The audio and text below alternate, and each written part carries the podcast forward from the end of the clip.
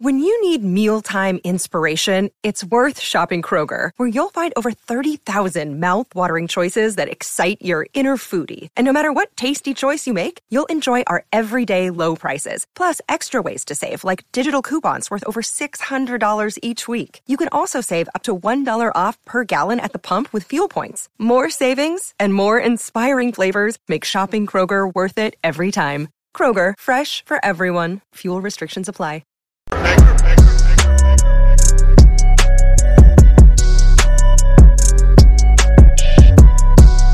I'm back. Rudrance for Black and White Network. Well, we're going to talk about Peter Doocy. Of course, Peter Doocy is one of the guys that covers, uh, is a White House correspondent from Fox News. He is the son of, of course, Steve Doocy, who works on Fox and Friends in the morning.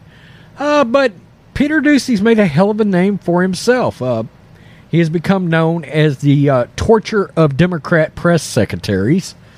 Uh, he used to do it to Jen Psaki. Now, Jen Psaki, at least I believe, would have been competent had she been working for a competent administration. I think it's one reason why she decided to leave. Although I'm not sure, I'll have to circle back to tell you. Um, anyway, uh, Peter Doocy, of course, uh, Karine Jean Pierre has been obliterated on multiple occasions by one Peter Doocy. And what I love about Doocy is uh, he knows he owns you before he even answer, uh, asks the question of you.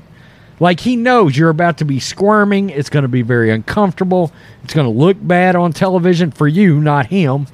Uh, he's got sort of a half cracked smile as he asks the question, uh, knowing that he's he's going to make you look like dog shit, plain and simple.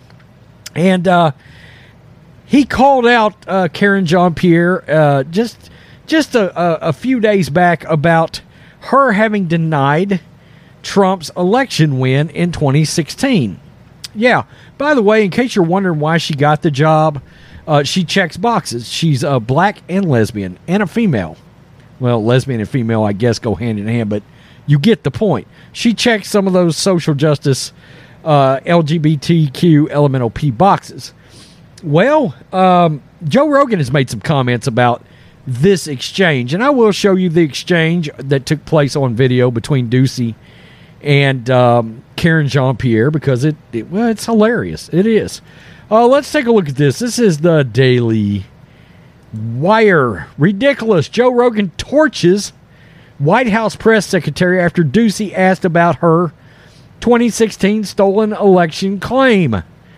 Uh, in case you're wondering where his ideologies lay, he's kind of a classical liberal like Bill Maher. Um, I think he's in denial, as is Bill Maher. I think if the white right Republican was to run, he'd vote Republican. Um, like I think if Ron DeSantis won the uh, won the primary for the 2020 election, most likely Maher and Rogan would vote for the man. Uh, that's just my gut feeling. I can't I can't say that set in stone. I don't know. Uh, Rogan torches White House press secretary Karen Jean Pierre over what she called a ridiculous answer to uh, Fox News' Peter Doocy about her 2016 stolen election claim. And of course, we can't even talk about 2020 on this platform. Literally, we cannot talk about it. I mean, they'll they'll yank this whole channel down. During Spotify's The Joe Rogan Experience podcast on Tuesday, the host was speaking with stand-up comedians Tony Hinchcliffe and Hans Kim about the press secretary's hilarious answer to Doocy about a tweet she made in 2016 claiming that former President Donald Trump had stole the, stolen the election. Now we know all of the uh, the the fan the fanfare and the fever around the 2020 election and how we all pretty much really feel about that 2000 mules. Uh, but it's kind of funny because that whole thing you can go back throughout time and number one there's always a claim of an election stolen by either party. It seems like going back to the history of time. And uh, also, boy, Hillary did it all over the place. And they all did it. All the leftists did it when Trump beat their asses in 2016. It's kind of hilarious how how that narrative's been flipped and how uh, loony they've gotten about it, and the fact that you know the mainstream media and big tech are have covered and lost their minds over the 2020 scenario. um, when they did it. When they did it, you know.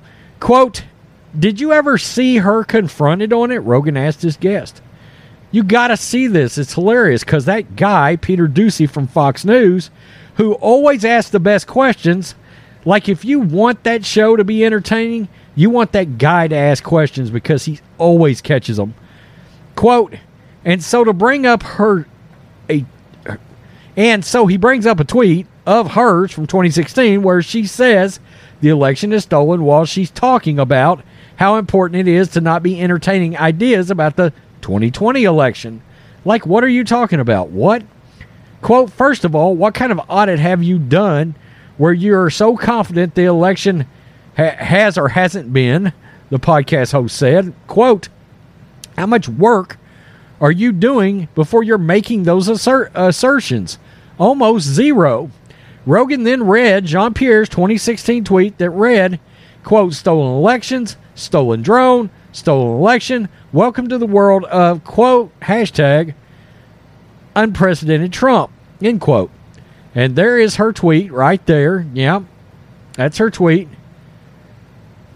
So Rogan said, then played the video of Fox News White House host correspondent asking the press secretary about denying election results. Now let's look. There's a couple of videos here, so let's just check it out. A follow up about the MAGA Republican attention. So, if we're all in agreement that it is incorrect to say the 2020 election was stolen, what about the 2016 election? Look, I'm not going to go back to where we were or what happened in 2016. We're going to focus on the here and now. We're going to focus on what's happening today, uh, this inflection point that the president pointed out uh, very clearly, very decisively uh, in, in a few speeches about what the country needs to do at this time to bring the country together. And he believes that's where majority of Americans are when it comes to protecting our democracy, when it comes to protecting our rights, and when it comes to protecting our freedoms. That's what we're going to talk about. That's what we're going to focus on, on where we are. He's like, yeah, but we're not going to get down like that.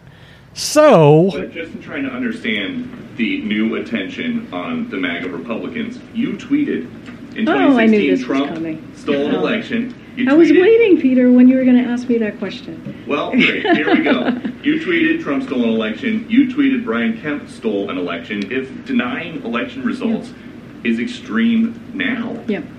why was So let's then? let's be really clear. That that comparison that you made is just ridiculous. I have How been I that have been well, you're asking me you're asking me a question. Let me answer it. And you said it was ridiculous. he's like, how how is that ridiculous again?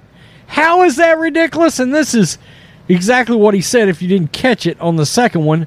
You tweeted in 2016 that Trump stole the election. You tweeted Brian Kemp stole an election. If denying election results is extreme now, why wasn't it then? So let's be clear that comparison you just made is ridiculous. He says, How is that ridiculous? Now, this is Joe Rogan weighing in right here. The podcaster said her saying that the question is ridiculous is ridiculous. That's not a ridiculous question, Rogan told his guest. That's a very good question. It's very good questions. At one point, he also blasted those who have claimed that asking voters to show, quote, ID is racist. But doing the same when it comes to the pandemic is necessary? In a character voice, he said, You don't need to show an ID to vote, but you better have your ID ready and your Vax card ready if you want to eat at a restaurant. Same people, he added. Same people. ID is racist, but you need an ID because you have to do the right thing. It's like they're bearing the weight of this hypocrisy all day long. It's just blowing their brains out. I mean, Rogan destroyed them there. And he's right about all of it. And they don't get the correlation, right? Same thing with the vax and abortion. Uh, my body, my body. Well, wait a minute now. You're telling me to get a jab, but that's not the same as my body. I mean, hypocrisy. He's called him out on Brittney Griner because they're like, oh my God, we got to offer the house up to Russia to get that WNBA basketball player back. But she got arrested over there for marijuana. You called that wrongfully detained and not not valid for her to have haven't been arrested when you got people over here that are locked up for the same thing and you don't give a rat's about those folks here. The whole damn thing is hypocritical it all is it's crazy as hell and yeah Doocy caught her and she she said i've been waiting well you must not have been waiting because your answer was stupid ridiculous but mo- most of the time let me flip through my book. Oh, no, it says say ridiculous. Yeah, you got called out. Asking the question is not ridiculous, it's valid. It's valid. But again, I mean, look, Doocy saunters in there knowing he's about to create a bloodbath. Okay, for whatever press secretary is in there. Joe Rogan uh, recently said that Kayleigh McEnany was um, essentially the Michael Jordan of all press secretaries he was right. She was great.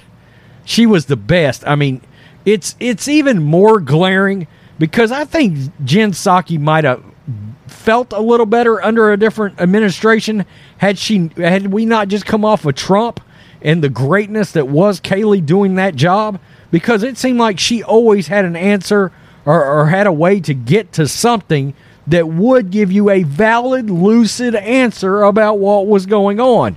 And man, she always seemed prepared. This woman, Karen Jean Pierre, you can blatantly tell I got my job and I am not qualified for it whatsoever. I got my job because I was a box checker. Okay. And there the other day they were talking about migrants being political pawns. But I mean, what's more of a political pawn than using a black woman that happens to be a lesbian to check boxes to saunter out there and embarrass herself? I mean, Biden's an embarrassment, but she is too. She might be good at something else. Press secretary is not that. It's a great question. It's a valid comparison to bring up. Hey, we're extremists for bringing this up, but when you was doing it, nah, nothing to see here. Please move along. It's horseshit. I don't know. I I don't know where Joe Rogan is on the political scale right now. I really don't care, but a lot of what he says is lucid and it's valid. And sometimes he just like this, he just swings a bat and conks people right in that damn head. I like that. I do. So, you know, tell me what you think, Black and White Network supporters. As always, make sure you subscribe look, if you don't have time to check the videos out, go to your favorite provider o podcast and all the episodes across all the channels, entertainment, politics, and sports, both sports channels are all on podcast, Google Podcast, Apple Podcast, Spotify, you you know the rest. We are getting real listens over there now. Real listens. Wow. Yesterday was I think maybe our first or second biggest day in the history of the podcast. It's growing like crazy. Peace. I'm out. Till next time.